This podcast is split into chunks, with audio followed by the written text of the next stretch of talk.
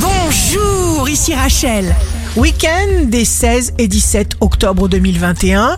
Bonne santé pour les Gémeaux et la Balance. N'oubliez pas de regarder simplement ce qui est déjà à votre portée. Les signes amoureux du week-end seront le bélier et le cancer. Il faut d'abord dresser un plan d'attaque. Les signes forts du week-end seront le lion et le bélier.